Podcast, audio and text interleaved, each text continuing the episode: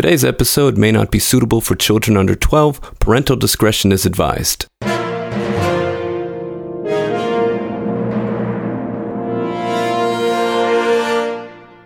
Welcome to the very first episode of the Story King Podcast, where great stories are read, discussed, and given their due honor.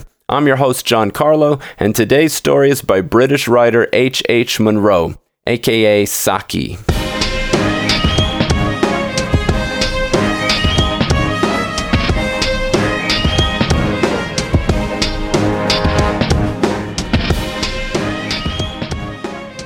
So we're reading H.H. Munro, Hector Hugh Munro, better known by his pen name Saki, British writer, born in 1870, died in 1916 at the fairly young age of 45.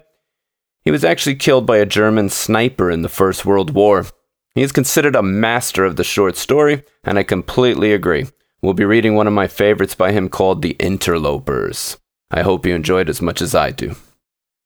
In a forest of mixed growth somewhere on the eastern spurs of the Carpathians, a man stood one winter night watching and listening as though he waited for some beast of the woods to come within the range of his vision and later of his rifle. But the game for whose presence he kept so keen an outlook was none that figured in the sportsman calendar as lawful and proper for the chase. Ulrich von Gradwitz patrolled the dark forest in quest of a human enemy. The forest lands of Gradwitz were of wide extent and well stocked with game. The narrow strip of precipitous woodland that lay on its outskirt was not remarkable for the game it harbored or the shooting it afforded, but it was the most jealously guarded of all its owner's territorial possessions. A famous lawsuit in the days of his grandfather had wrested it from the illegal possession of a neighboring family of petty landowners. The dispossessed party had never acquiesced in the judgment of the courts, and a long series of poaching affrays and similar scandals had embittered the relationships between the families for 3 generations. The neighbor feud had grown into a personal one since Ulrich had come to be head of his family. If there was a man in the world whom he detested and wished ill to, it was Georg Znaeym, the inheritor of the quarrel and the tireless game snatcher and raider of the disputed border forest. The feud might perhaps have died down or been compromised if the personal ill will of the 2 men had not stood in the way. As boys, they had thirsted for one another's blood. As men, each prayed that misfortune might fall on the other. And this wind-scourged winter night, Ulrich had banded together his foresters to watch the dark forest, not in quest of 4-footed quarry, but to keep a lookout for the prowling thieves whom he suspected of being afoot from across the land boundary. The roebuck, which usually kept in the sheltered hollows during a storm wind, were running like driven things tonight, and there was movement and unrest among the creatures that were wont to sleep through the dark hours. Assuredly, there was a disturbing element in the forest, and Ulrich could guess the quarter from whence it came. He strayed away by himself from the watchers whom he had placed in ambush on the crest of the hill, and wandered far down the steep slopes amid the wild tangle of undergrowth, peering through the tree trunks and listening through the whistling and skirling of the wind and the restless beating of the branches for sight and sound of the marauders. If only on this wild night, in this dark, lone spot, he might come across Georg Znaeym, man to man, with none to witness. That was the wish that was uppermost in his thoughts, and as he stepped round the trunk of a huge beech, he came face to face with the man he sought. The 2 enemies stood glaring at one another for a long, silent moment. Each had a rifle in his hand, each had hate in his heart, and murder uppermost in his mind. The chance had come to give full play to the passions of a lifetime. But a man who has been brought up under the code of a restraining civilization cannot easily nerve himself to shoot down his neighbor in cold blood, and without words spoken, except for an offense against the hearth and honor. And before the moment of hesitation had given way to action, a deed of nature's own violence overwhelmed them both. A fierce shriek of the storm had been answered by a splitting crash over their heads, and ere they could leap aside, a mass of falling beech tree had thundered down on them. Ulrich von Gradwitz found himself stretched on the ground, one arm numb beneath him, and the other held almost as helplessly in a tight tangle of forked branches, while both legs were pinned beneath the fallen mass. His heavy shooting boots had saved his feet from being crushed to pieces, but if his fractures were not as serious as they might have been, at least it was evident that he could not move from his present position till someone came to release him. The descending twig had slashed the skin of his face, and he had to wink away some drops of blood from his eyelashes before he could take in a general view of the disaster. At his side, so near that under ordinary circumstances he could almost have touched him, lay Georg Znaeym, alive and struggling, but obviously as helplessly pinioned down as himself. All round them lay a thick, strewn wreckage of splintered branches and broken twigs. Relief at being alive and exasperation at his captive plight brought a strange medley of pious thank offerings and sharp curses to Ulrich's lips. George, who was early blinded with the blood which trickled across his eyes, stopped his struggling for a moment to listen, and then gave a short, snarling laugh. "So you're not killed as you ought to be, but you're caught anyway," he cried. "Caught fast. Oh, what a jest, Ulrich von Gradwitz snared in his stolen forest. There's real justice for you." And he laughed again, mockingly and savagely. "I'm caught in my own forest land," retorted Ulrich. "When my men come to release us, you will wish, perhaps, that you were in a better plight than caught poaching on a neighbor's land. Shame on you." George was silent for a moment. Then he answered quietly, "Are you sure that your men will find much to release? I have men, too, in the forest tonight, close behind me, and they will be here first and do the releasing. When they drag me out from under these damn branches, it won't need much clumsiness on their part to roll this massive trunk right over on the top of you. Your men will find you dead under a fallen beech tree. For form's sake, I shall send my condolences to your family." "It is a useful hint," said Ulrich fiercely. "My men had orders to follow in 10 minutes' time, 7 of which must have gone by already, and when they get me out, I will remember the hint. Only as you will have met your death poaching on my lands, I don't think I can decently send any message of condolence to your family." "Good," snarled George, "good. We fight this quarrel out to the death, you and I and our foresters, with no cursed interlopers to come between us. Death and damnation to you, Ulrich von Gradwitz." "The same to you, Georg Znaeym, forest thief, game snatcher." Both men spoke with bitterness of possible defeat before them, for each knew that it might be long before his men would seek him out or find him. It was a bare matter of chance which party would arrive first on the scene. Both had now given up the useless struggle to free themselves from the mass of wood that held them down.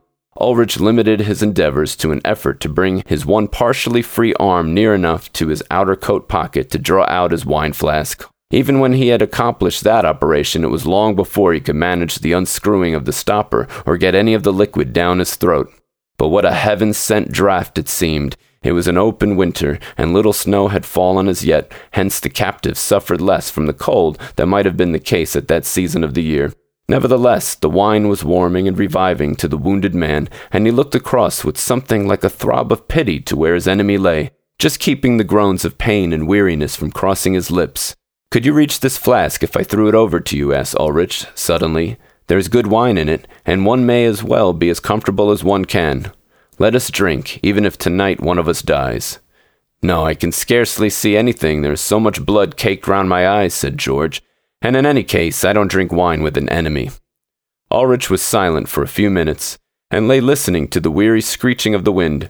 An idea was slowly forming and growing in his brain, an idea that gained strength every time that he looked across at the man who was fighting so grimly against pain and exhaustion. In the pain and languor that Ulrich himself was feeling, the old fierce hatred seemed to be dying down. "Neighbor," he said presently, "do as you please if your men come first.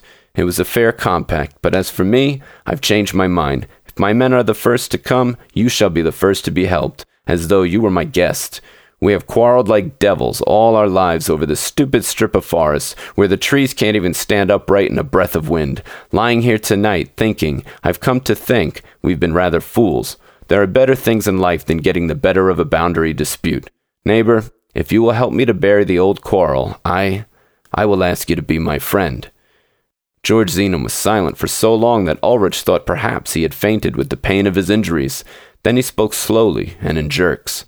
"How the whole region would stare and gabble if we rode into the market square together. No one living can remember seeing a Zenim and a von Gradwitz talking to one another in friendship, and what peace there would be among the forest folk if we ended our feud tonight.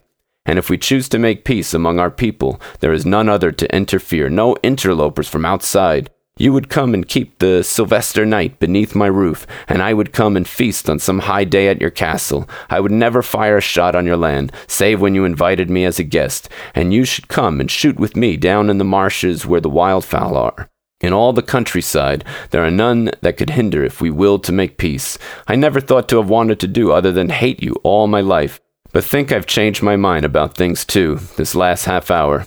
And you offered me your wine flask. Ulrich von Gradwitz, I will be your friend. For a space both men were silent, turning over in their minds the wonderful changes that this dramatic reconciliation would bring about. In the cold, gloomy forest, with the wind tearing in fitful gusts through the naked branches and whistling round the tree trunks, they lay and waited for the help that would now bring release and succor to both parties, and each prayed a private prayer that his men might be the first to arrive, so that he might be the first to show honorable attention to the enemy that had become a friend. Presently, as the wind dropped for a moment, Ulrich broke silence. "Let's shout for help," he said. "In this lull our voices may carry a little way." "They won't carry far through the trees and undergrowth," said George, "but we can try. Together, then." The two raised their voices in a prolonged hunting call. "Together again," said Ulrich a few minutes later, after listening in vain for an answering hello. "I heard nothing but the pestilential wind," said George hoarsely. There was silence again for some minutes, and then Ulrich gave a joyful cry. "I can see figures coming through the wood. They are following in the way I came down the hillside." Both men raised their voices in as loud a shout as they could muster. "They hear us. They've stopped. Now they see us. They're running down the hill towards us," cried Ulrich. "How many of them are there?" asked George. "I can't see distinctly," said Ulrich. "9 or 10. "Then they are yours," said George. "I had only 7 out with me." "They are making all the speed they can, brave lads," said Ulrich gladly. "Are they your men?" asked George. "Are they your men?" he repeated, impatiently, as Ulrich did not answer. "No," said Ulrich with a laugh, the idiotic, chattering laugh of a man unstrung with hideous fear. "Who are they?" asked George quickly, straining his eyes to see what the other would gladly not have seen. Wolves. So that was The Interlopers by Saki. I absolutely love that ending. The reader is left to imagine what will happen to the two feuding men that have just put their fight behind them and become friends, a pack of wolves racing to them in the dark woods. Doesn't look good, does it?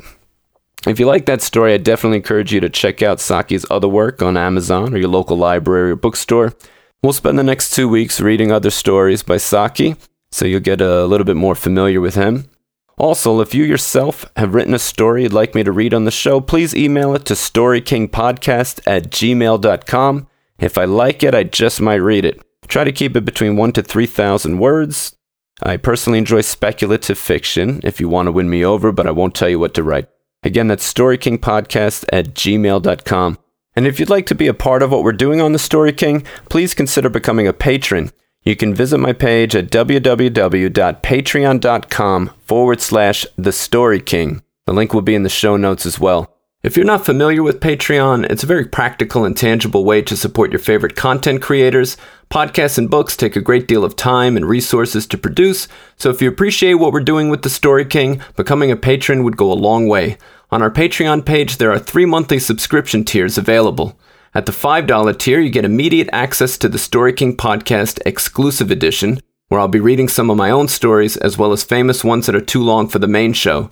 At the $10 tier, you of course get access to the private podcast, but you'll also receive an autographed copy of every book I release, such as my latest novella, Darren Deluza and the Devil.